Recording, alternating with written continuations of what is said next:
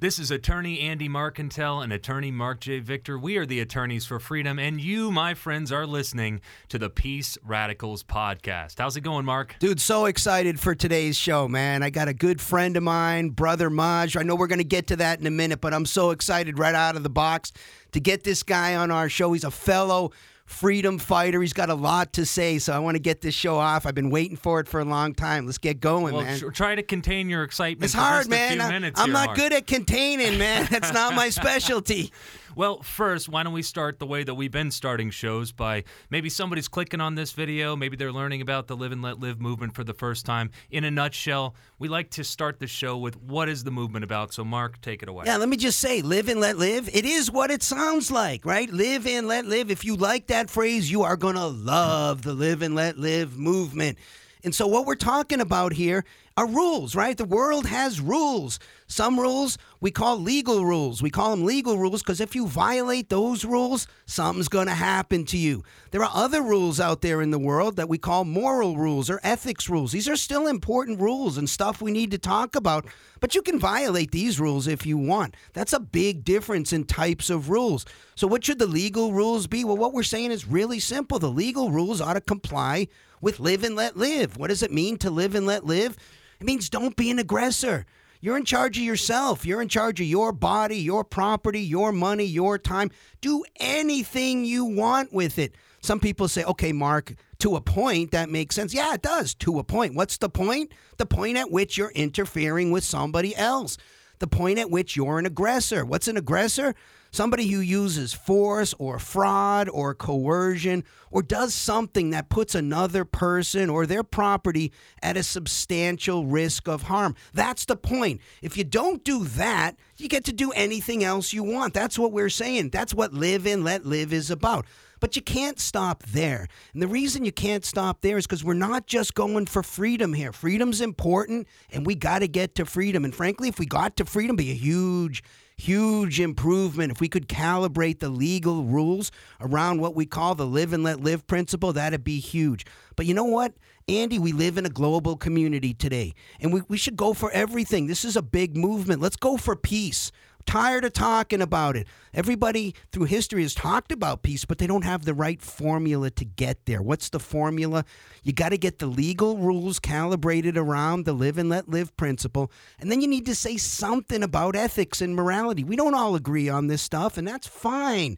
People should come up with their own morality, but that doesn't mean we can't push some values, some ethical values, and we are.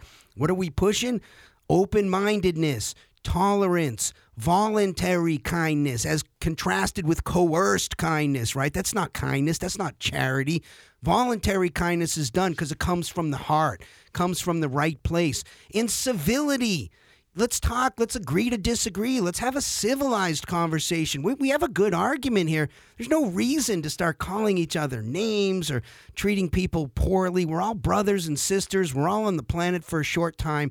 Let's be civilized. And things like justice, things like being committed to the truth and facts. How do we get there? Through rational thought and rational thinking and inferences from facts. Why do we care about this stuff? Because we're trying to optimize human happiness while decreasing human suffering. And one thing that's just so great about this movement, it's already uniting the world had this big conference this weekend, Andy. It was an Africa conference. That crowd over in Africa, these are young, energetic. I love Team Africa. Yeah, team, so inspiring. Team Africa's the bomb. Team Africa tells me every time we get on with them, we're going to lead the world and live and let live. And right now they are. There's about 10 countries over there. They're hot to trot. They're flashing the shaka every time to me. We got groups starting up, one that's already in Poland. We got a group in Portugal. We got a group getting ready to start in Austria.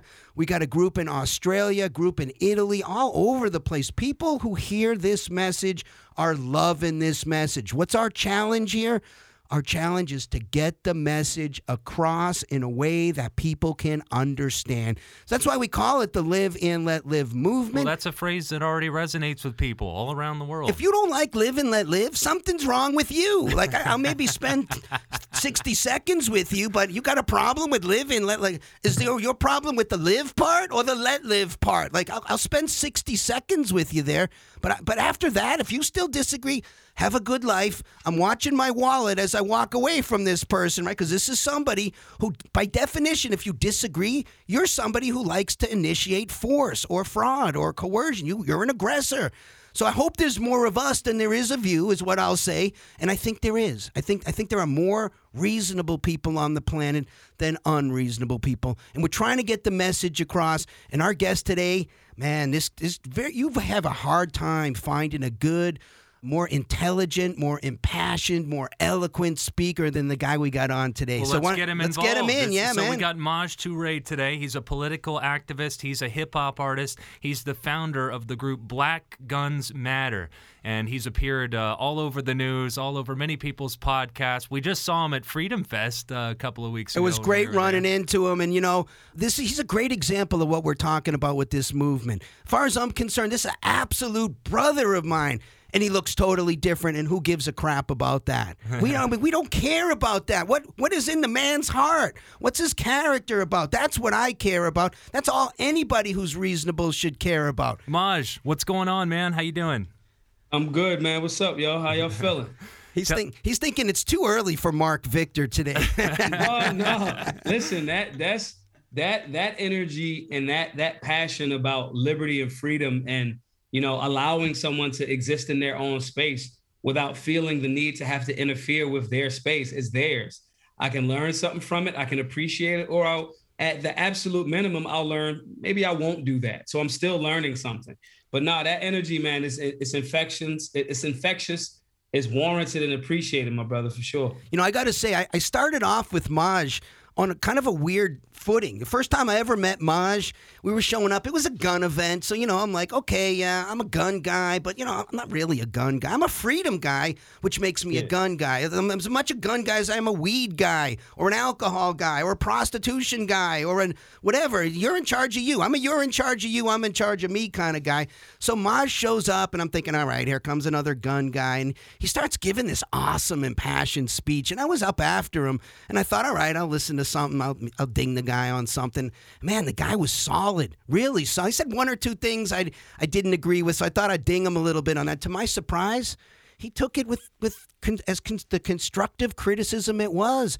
And then I got him back to my house, and the dude says to me, "I'm a freedom guy. I'm not a gun guy." And I thought, "Are you kidding me? We should be talking about freedom. I love guns. It's a fun topic to talk about. But the reason we take this position on guns is because of the position we take on freedom. And so when I met, Right. that's when Maj and I became brothers, right there. Love I it. remember exactly that was. We were at Danny and Cheryl Todd's Yes, place. we were. It was AZ Firearms, huge, beautiful family. Love those folks over there. And what you said was, because I was talking from a position of someone that's been arrested, Yeah, um, bail to me was always like the get out of jail, but not free card. yeah, And we were having the discussion about bail. And I'm like, yeah, you just bail out and then whatever. And you were like, no, bail is ransom. and I was like, I thought about it and I was like, no, that's right. That's better than what I was on. Like that.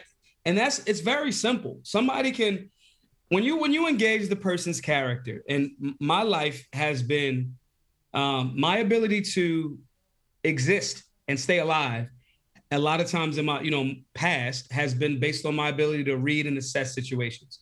And my ability to read and assess a situation is is this person sharing some information that is superior to the information that you have? If so i don't really care if they're trying to like one up you. Theirs is better. Yeah. that's smarter. Yeah. that makes more sense. So when i when it's like well why would you pay to get out of jail if you haven't been proven to do anything wrong yet? Yeah, you're presumed innocent. Presumed innocent, right? right. So if i'm presumed innocent and the arguments of because since then i've said that. I've changed that entire philosophy to no no he hasn't done anything yet. And it's like well it's just to make sure that he'll come to court well no because he could skip bail. Like he could just not still not show up.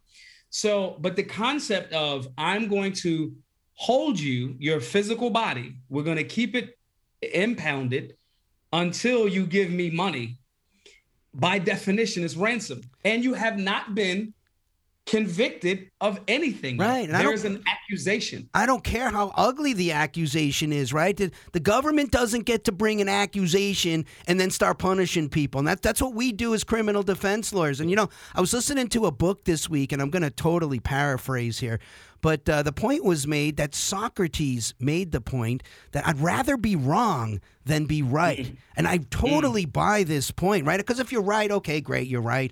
Uh, you haven't learned anything, you haven't changed anything, unless yeah. you're trying to pretend that you you're correct about everything. And all. I mean, this is just stupid. And so I yeah. love it when somebody shows me I'm wrong about something because it's an awesome opportunity for me to stop being wrong about a position and start being right, right. about that's also, more important also to paraphrasing Socrates didn't he also say that the wisest man is the one who realizes he knows nothing at all isn't this yeah. this is a great point this is how this is an enlightened mind right this is what we right. gotta we gotta get people off this attitude you're trying to school me stuff and get them into right. yeah I'm just interested in like what's gonna make life on the planet earth better for us human beings in the really short time that we happen to mm-hmm popped into existence.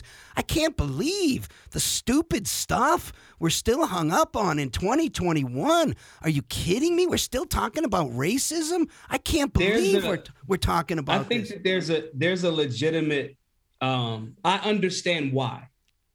So when you talk about the conversation of race, there's two reasons in my experience of why we're still discussing. One, because it's still being pushed. And two, I, I, think the portions that are being pushed aren't as valid. Um, I think it's the, the, division polarization of the media. We got tickets to sell. We'll get people picking a team, you know, and if you pick that team, you're going to die with that team and to the chagrin of everybody else, right? There's one part. The other part, while it's still talked about or it still exists, is because our nation collectively hasn't really atoned for some of the heinous acts that it has done. And I think sometimes there's there's a way of explaining that where it's individually, I'm not going to be trapped by race. Uh, I'm just not going to be doing it. Like at the same time, when we say, you know, we watch all of these great TV shows and movies. You know, last year I started watching Game of Thrones for like the first time, and I was enthralled. Yeah, we and both. Everybody wanted uh, Khaleesi to get her rightful position, yep. and then everybody wanted was like, oh, well, actually, you know, spoiler alert to, to anyone who hasn't seen it. Everybody wants Jon Snow to take his rightful position because he was wronged decades ago, generations ago, his family's family. So we understand these concepts of, hey, a right way back in the day, there's no, there's no statute of limitations on murder. Right. Right. So if we acknowledge this and we say, yes, our nation had an American, had a stain on our flag, right? A big one. Yep. If we haven't atoned for it, and then the if we isolate if we isolate it to black folks, right? When we haven't atoned for it, and then we also say, yeah, black people got the short end of the stick in American history with this the transatlantic slave trade and things like that. If we haven't atoned for it, and then we kind of like throw our no our, our our you know we thumb ourselves up at the people that want to have a legitimate conversation about the healing that could come from it when we go oh you're just looking for a handout or and it's like nah i don't even know how reparations would work. Never mind the fact that we didn't even get to the conversation about the american government said hey we did you guys dirty way back in the day. The whole 40 acres and the so-called mule conversation that they reneged on. Like so that's another part of why you know in urban america and more specifically black america that conversation is so raw because you say well we don't have the money to how would we do it before Johnnie Cochran died, he put together, he was working on um, like a reparations fund for corporations, not the average white American, like, oh, you're white, you had something to do with slavery. That's not how it went, right? But at the same time, there were certain charters and corporations, Wells Fargo, Citibank, that had a legit hand in this slave trade. And he obviously, we know he passed before that. But my point in saying that is nowadays, when we even start to have the conversation about what happened in attempting to make people whole, those people are ridiculed. They are painted as you don't love America. They are painted as lazy. You just want a handout. And it's further salt in the wound when when you say, well, we don't got the money for that. One, corporations that still exist do. Two, last 2020, I think there were six so-called bailouts with trillions of dollars just thrown. Never mind the fact that other indigenous groups, Jewish folks, have been addressed with that. So, I, you know, I kind of went off on a tangent a bit, but I think from several layers, not even saying that the people that were willing to have that conversation about um, race in America as as it pertains to Black Americans and their descendants, not even that, to say that those people know the actual answer, but it comes off a little bit rude when it's like, oh, it's like the worst thing that you can do is just dismiss someone without actually trying to hear where they're coming Absolutely. from. Absolutely. So I think those are the two areas. And I think the second one feeds back into the first one because then media says, see, those white people hate you. Right. And then, see, those blacks are lazy and they just want to hand out. And they put that messaging out to different demographics. So then you get right back to the to this thing. Totally. As opposed to saying, hey, we all agree with accountability. If you don't, then okay, we can't even have a conversation. Right. Are we agreeing that this American government and corporations, maybe not necessarily the people, right, benefited from an atrocity?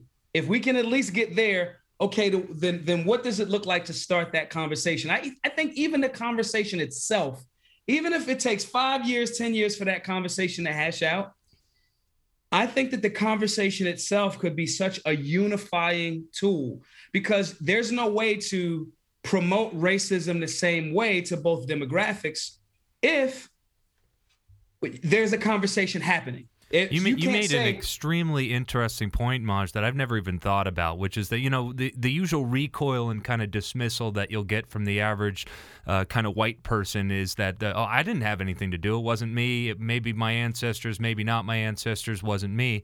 Um, and uh, I tend to agree with generally that kind of a thinking is that people should yeah. be held kind of personally accountable. But any lawyer will tell you that corporations, we treat in every other aspect of the law, we treat them as entities. Yeah. And these were right. entities that were complicit in a horrible, horrendous atrocity that still exists today. Yeah. And I think and this the companies, the companies still have massive profits. Even if and they I'm got nothing, saying... even if they got nothing, if there should right. be a judgment against them, there should be a judgment against them.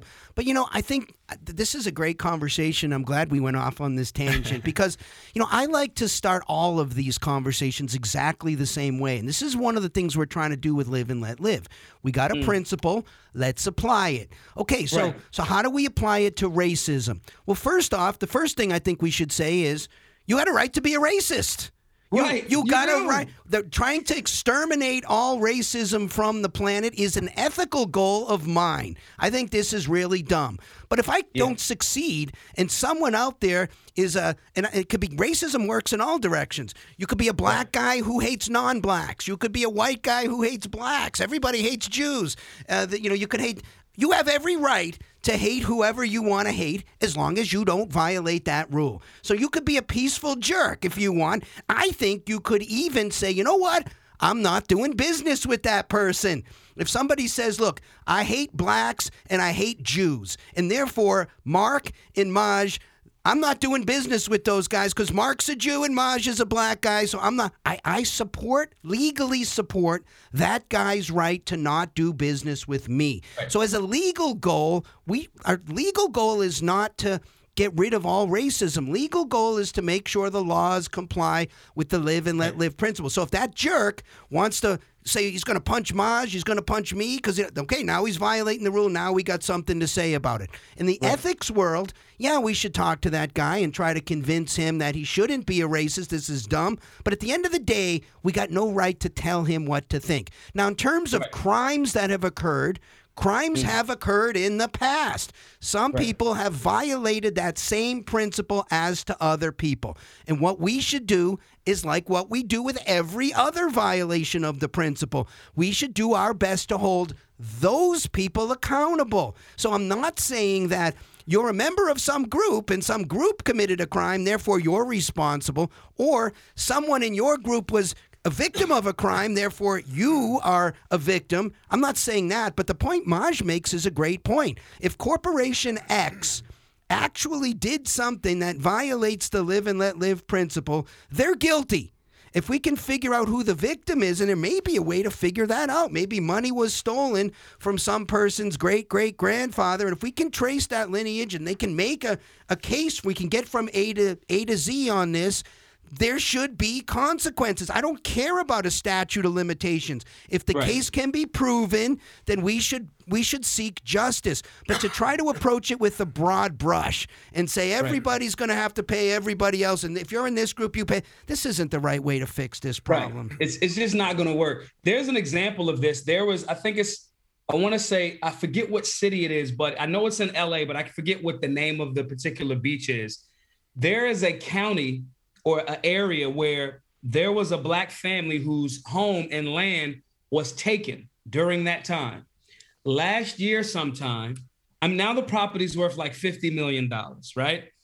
They traced the paperwork, ran their lineage back, and the city had to literally give the descendants of that family that land back. It's the right now, answer. The right answer. Now the state, right? Because the state, the state sanctioned that. Yep. The state was like, that's what all, you know, civil rights violations, like with the whole black water fountain, white water fountain, the state supported and sanctioned legislation that enhanced bigotry and made it lawful. Yep. You know, and so with that being the case, these things can be approached the same way. Now, the other arguments of, well, man, if they just gave the people that qualify, if they gave those people, those corporations gave the people, you know, I don't know, arbitrary number, a hundred thousand dollars.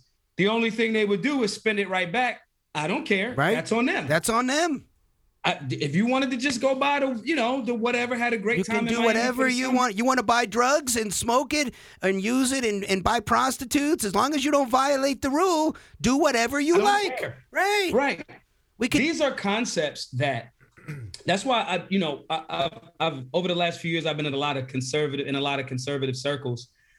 I, I like conservative values when people are actually applying cons- trying to conserve right? We want their their moral and ethical positioning is hey i want a certain institution of christianity or judaism or insert whatever thing right?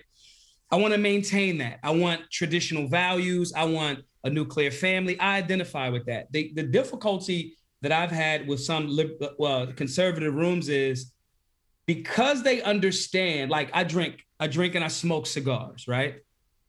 That is poison. There's no other yeah, it's poison. It's no death. doubt. Like, sweet it's, it's sweet death. poison.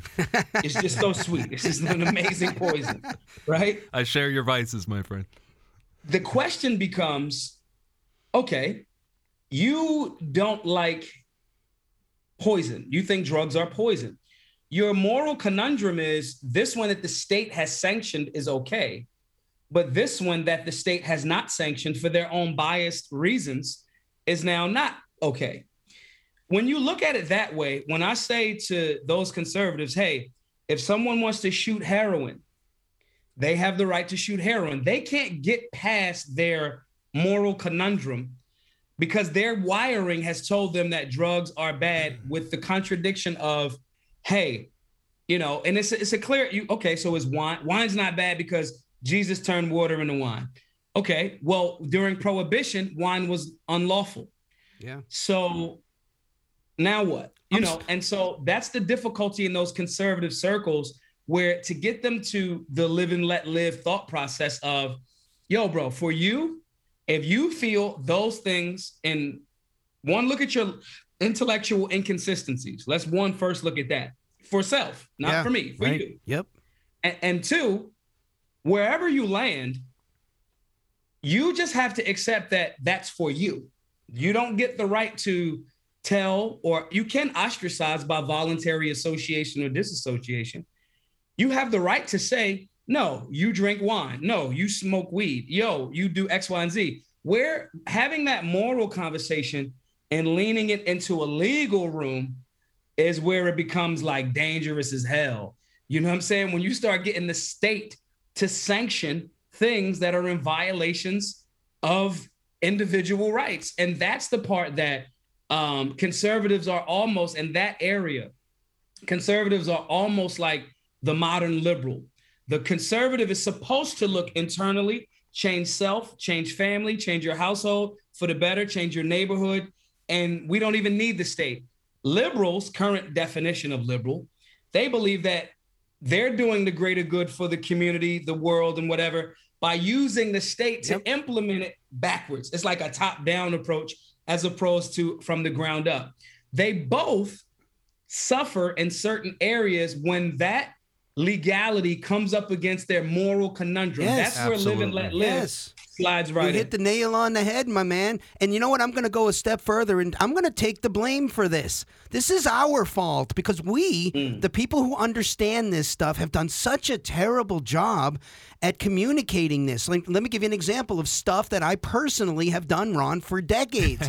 I start the conversation like this Hey, I think meth should be legal or I think taxes are theft, or I think we don't need the government. So when they hear this, I haven't led with the principle. They're thinking just about this issue. They don't even know how to think about the issue yet. And then just, of mm. course, they turn their brain off and they don't listen. But to start mm. the conversation with the principle, Smart people understand the importance of fundamental principles, right? Principles are really important. When we start with this principle and we say, look, there's a difference between the legal thing and the moral thing, like we got to get them to a spot where they can say, you know what, I think prostitution is a sin and it's immoral and it's terrible. And I try to talk everybody out of doing it. But I recognize that that's my moral position. And as a legal matter, I support it being legal because they're not violating that basic important principle. When they get that, then I know the light bulb went off. Now they're one of us. And if we're not having that discussion with them, how can we expect them to get that? When we just yeah. lead with we should legalize prostitution, they're thinking that's immoral. And so I'm mm-hmm. against mm-hmm. it. This goes against my right. religion. We got to get underneath this and really mm. talk to them about how to think about these issues, which is why whatever question you ask me, and see, I've decided I'm in charge of me right? Habit one of the seven habits of highly effective people, my favorite book in the world. Habit one, I'm in charge of me. You can do whatever you want to do, but I'm in charge of me. So when you ask me, hey, Marc, how do you feel about this issue? I ain't taking, I'm not going for that. I'm not biting on that hook. I'm going to answer yeah. it like, I'm going to say, well, thanks for that question. Let me tell you, and no matter what question you ask me, I'm a live and let live kind of guy, and I emanate from a principle. Here's what it is. Here's what it means. Now I'll talk about the issue. You are not right. going to rope me into talking about that issue without first right. laying down that principle right. every single time. And I want them to roll their eyes and make a face and say, oh, yeah, okay, we, yeah, Marc, we know about your damn principle. We heard it a million times. Good. I'm going to say until you understand what the hell I'm talking about. You want to disagree with it? Let's talk because I got to sell you on this principle. But you got to get it in your head. Difference between legal and moral. There's a fundamental right. principle. It's live and let live. I mean, what are you going to argue? No, I love live and let live, but I think it's okay to be an aggressor. That's not a very good argument. You right. know, and then it's, we. It's, it's almost like saying. So that's what I do with the gun with in the gun classes. When I go, when I say to people, "Well, you're actually not anti-gun." Very few people are actually anti-gun. Yeah. There was a movie I give this example all the time. I think it was Hacksaw Ridge, where the guy was like, "I don't mess with guns," and then he gets like drafted into the military in the middle of a war, and he's like, "Yeah, I'm not using a gun," and held on to his principles in the middle of a war. Yep. That guy's anti-gun, and I respect it. Now, when you say to somebody, when they go, I go, man, you're not as anti-gun as I thought you were. And they go, no, I'm anti-gun. I'm like, nah, man, you're very empathetic. You're very objective. You know, even if they're not the best at those two things, I'll go, well, no, you're empathetic. You're talking to me. Clearly, I'm a pro-gun and pro-liberty person. And they go, well, nah, but I still, I'm like, nah, man, I believe that you, we're, you're having such a fair conversation with me right now. If somebody came up right now with a gun and there happened to be a gun right here and they were trying to kill us, I believe that you would, if I couldn't, you would take that gun and you would protect me and protect you. Right. No one says, no, I just let the guy kill us. Right. Like no one's going to say that. So to your point, Marc, making that person think and go, yeah, you aren't anti-gun. You, where we agree is you don't want the senseless and ignorance associated with the use of a firearm. And we mm-hmm. agree there. You also maybe where I challenge them to look at themselves is by taking the position that you are having because you're not anti-gun, you may actually be inadvertently trusting the government more than you think. And when I say that, they go, Well, what do you mean? And I go, Well, if you're not asking for all guns, including the police and military, to not be a thing, then in essence, you're kind of almost saying, hey, let's corral all of the guns to the police and the military, which means you trust this government to be very, very fair if we don't have the means to defend ourselves, but they have the means to initiate acts of aggression on us. And when you start getting them to your point, when you start getting them to think like, well, shit, I don't know if I want, I don't trust the government like that. And it's like, yeah, I don't either. So that's why I want to have the means to protect myself from rogue agents of the state, from very bad people, regardless of it could be a postal worker, it could be a fireman with the gun. I don't care. I yeah. just want to have the means to defend myself. When then they go like, oh, okay, I'm looking at this all the way from a I'm letting my emotions about the trauma that I don't like associated with firearms. I've lost someone to a firearm. Somebody, uh, uh, kid got to a gun. The first answer is in their mind, if that gun wasn't there, this wouldn't have happened. Yeah. But the broader picture is okay, if we're going to remove guns, do you think that we should take them from law enforcement and the military? Do you think that the politicians would even want that? Because they have private security details. So do you think that they will be okay with that? And lastly, the actual bad guys that have firearms, because they exist. Do you think the actual bad guys are going to say, well, they made this like a rule, so gotta turn these in now. Guess like, we can't violate the live and let live principle anymore. They made it a rule. Right. That's always right. stopped them before. Right. Maj, well, as I was listening to you, and your points are so valid here, and I think about the person that you're trying to convince and kind of walk them down this path and understand the freedom argument. I just think about a point that Marc just made, which was a misstep of his when he used to lead with legalize methamphetamine and abolish the government. You can and, see that, though, right? Oh, I mean, he has an article literally called Legalize Methamphetamine that I've seen him send to judges, prosecutors, and everything With else. an exclamation point after methamphetamine. I think about Maj, all the unfortunate amount of heavy lifting that you have to do in that conversation just because they saw that you were associated with something called Black Guns Matter, or but they saw you on Fox News giving commentary or something like that. Yeah. There's a number of uh, assumptions that they make about you that makes it easier for them to dismiss what you're saying, right? Yeah. And so, yeah. the, oh, I'm anti-gun. I see. I see that you're for an issue. It's because you know everybody's got their pet issues yeah. that they, that they're activists about, um, and yours is rightfully about guns.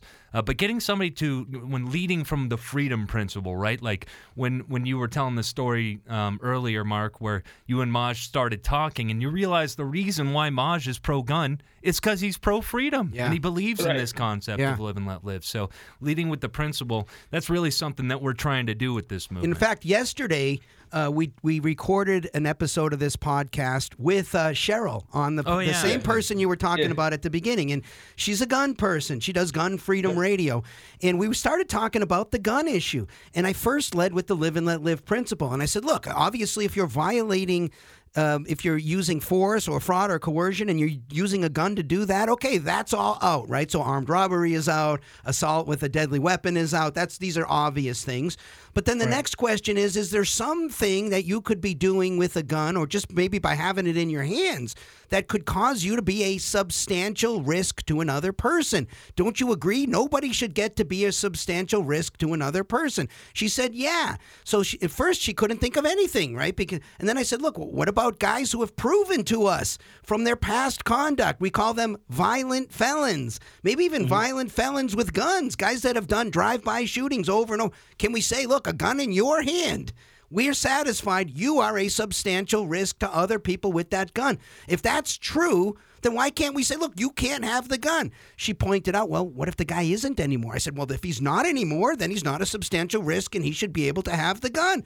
We can figure this out. It's called now I, I did a bad thing in the past. I'm now applying to have my gun rights. We can have a hearing on it. We do it all the time. Andy and I get people their gun rights restored here in Arizona all the time. If you're really not a substantial risk to another person, you should be able to do whatever the heck you want to do. And then I said, what about mentally incompetent people? People who just don't know they're not in connected, not connected with reality. A, a simply having a gun in their hand is a substantial risk. I think there can be other areas too, right? There are certain weapons that require a little bit of knowledge so that you're not a risk to another person. We could go down the line and talk about the a nuclear, biological, or chemical weapon. Yeah, there are lots of things about that that could cause you to be a substantial risk. But if you can, there might be ways that you can have such a weapon with such a safeguards on the way it's stored and the way it's used and the way it's maintained that it's actually not a substantial risk. If it's not a substantial risk, I got no business complaining about what you're doing.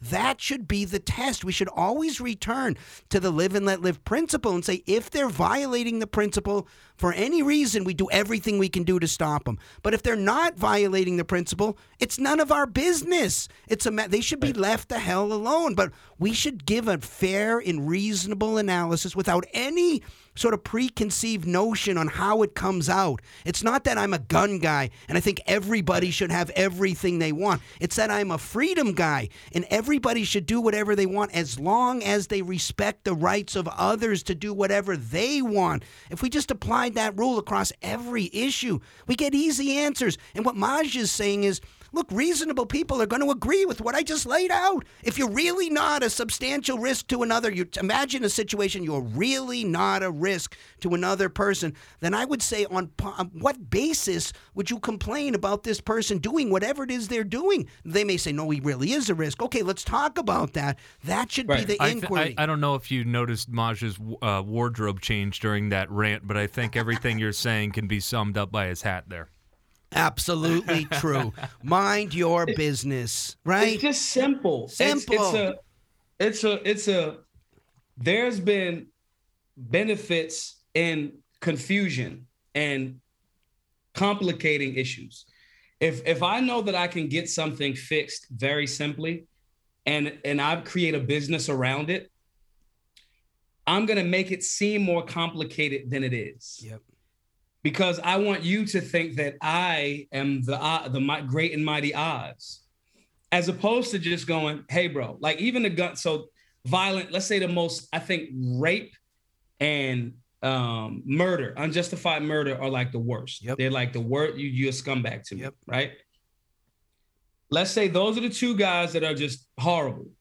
They go to jail for 20 years or however long they got to be in jail. They come out of jail I don't even think that there should be a there should there's just no guns in jail. When you come out, now I'm I'm even the compromise being, hey, your criminal history is as such. The only area that I have for some wiggle room on this statement that I'm about, about to make is the conversation in regards to, hey, if you're if you do this again, you your rights are restored. But if you do this again, you're going to get double the time that you had. If you did 20, you do this again, you're going to get 40. If that conversation was had, guys would one go, hmm, I'll get back into my every routine of life, because that's what the Constitution and the Bill of Rights says. It doesn't say the, shall not be infringed unless you went to jail for some time. It's not what it says. So if that guy goes to jail and if, if, if the conversation has to be, hey, do you not want your rights back? Or do you want do you want to be a prohibited person or do you not want to be a prohibited person? Hey, I don't want to be a prohibited person. Cool. With that, you have offend you you've done a you've been proven and done your time of a violent crime. If you want your prohibition back, that runs the risk of if you do this again, I'm not saying in self-defense, if you do this again, you get double the time. Do you agree? This can be very simple, or that person can say, No, I do not agree. Um, I don't, I want to be, a, I still want to be a prohibited person. And that person probably is, in essence, saying to us all, No, I'll probably rob again.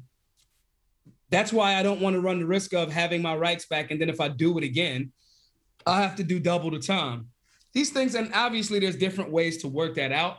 But I believe that if that person, if prison, if prison is supposed to be for rehabilitation, it's turned into something else. But if it's for the thing that we say it's for, one, is he rehabbed? Two, has he done his debt to society or the family or the victim?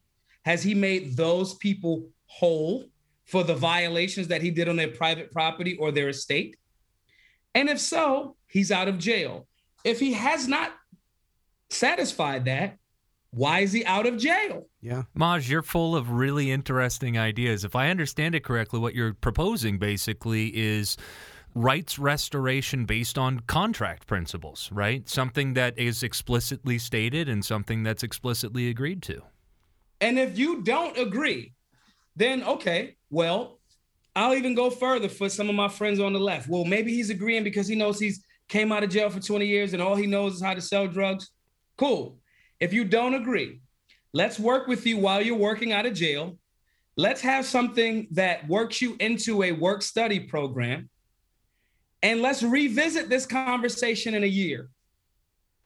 In one year of you working and studying and building homes, these big cities have tons of abandoned buildings. There, I could get Home Depot to put up some money towards. We have guys coming out of jail that have learned to trade while they were in jail. We took some of the money that they were making and made that family whole. These guys have a nominal or basic understanding of carpentry, electric, whatever, whatever. We're going to help these dudes build homes. If they do three months of this, we have a, uh, we'll give them housing. The quicker they help fulfill those things, then we can start to say, okay, this house is going to be numbers 785. We're collectively building this house for this person. Then after you get the job working, now you got to pay rent or buy the house off.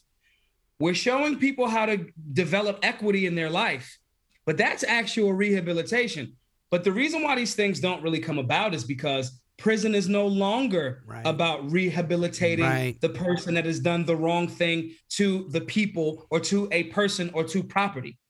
It's not about that. So now we got to have a bigger conversation. Now you're talking about rumbling guys that got the resources of a big pharma or a big tech, and they don't want America or some of those people in those positions in America. They don't want it to end because they're actually addicted to the crime that they've manufactured. Yeah. Dude, you make so many good points. It's hard to even address and respond to all of them, but just a few kind of reactions to some of the things you've said. I loved how you started about it. Maybe it's not doesn't have to be so complicated, right? I, I really think that the, the live and let live thing that we're pushing here, it's actually kind of a simple solution to almost all of the, and maybe all of the at least artificial problems that we have. We have tons of problems that we, the collective society, the government, whoever, we have created these kinds of problems. Prison overcrowding and everything connected to the drug war. That's an invented problem. We could solve that immediately with a really, really simple answer. Maybe, okay, this doesn't solve cancer cancer. It doesn't deal with hurricanes. There are other problems we still got to deal with. But so many of the problems we're dealing with right now in society are a function of the fact that we have created them in very, very simple answers. We didn't have these problems. Look, before the government was printing money, we didn't have problems of the government spending so out of control that it was. When we were back on the gold standard and the amount of money in in the in the community was fixed, we didn't have these problems. So we created a new problem. So I like right. that. I love what you talk about in terms of people getting their rights back.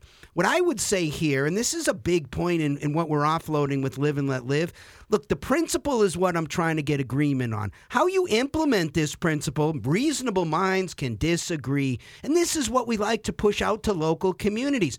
I like what Maj is saying, which is hey, look, if we could imagine that prison actually was rehabilitative and that we're, we're spending money on not just punishing people and packing them away in solitary confinement, but in other places in the world, and I've read this, and we could do this, by the way, if we stopped prosecuting victimless crimes, we took some of that money and started putting them into rehab programs. There are other prisons in other countries in the world where the inmates eat with the guards. You know why? Yeah. Because they're trying to integrate them back into society. They're going to be out, they're going to be outside at some point, and we need to get them transitioned into a way where they can live in a civilized world. So if you could imagine a system that actually focused on rehab. So we're saying, look, by the time we spit them out, they're actually rehabbed or said another way, they're no longer a substantial risk of harm to another person, that we got no business taking anything away.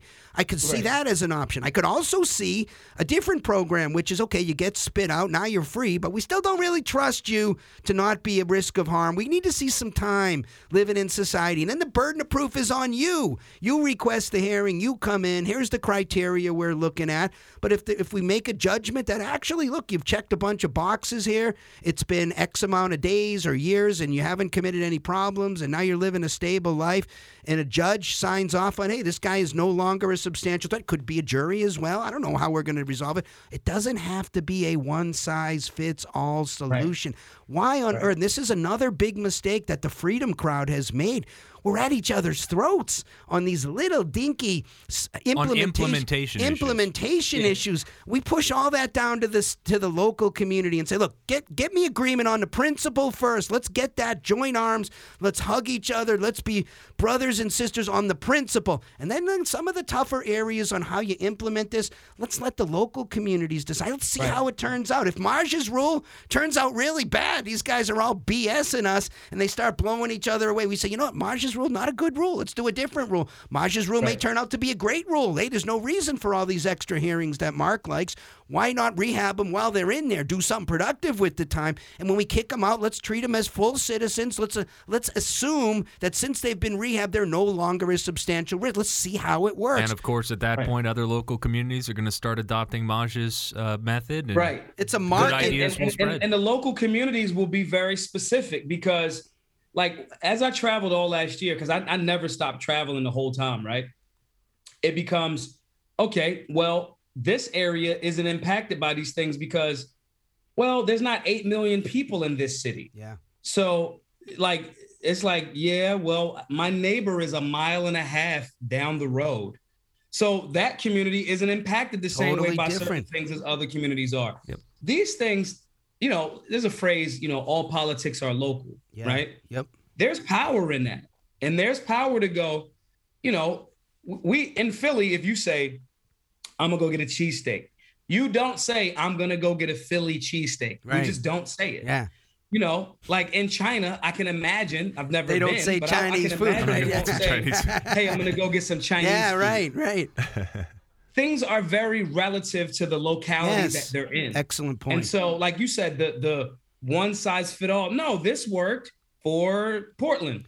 This will work for a city that's similar. Population density, uh, distance between homes, average uh, income. These things, okay, they work for similar cities. This will you're going to crowd the people of I don't know that, that lives in cities in Idaho. They're going to be like, what? What are you? What? This just doesn't even make sense here. It's an excellent point. We want to celebrate our plurality. We yeah. want to celebrate. We want to have lots of little laboratories going with a marketplace and, of ideas. And you know, we want to be so focused on critically getting this important principle across that I don't want to be distracted by these yeah. other little issues. Like I'll tell you, Maj, some of the things that we've stripped away here that we are not discussing, not arguing about, might surprise you. Like, for example, uh, is capitalism better than socialism? We don't take a position on this. Who cares? As long as the rule is not being violated, right? So, voluntary capitalism, free market capitalism doesn't affect anybody's rights. There's no live and let live principle violation here. Crony capitalism capitalism there definitely is.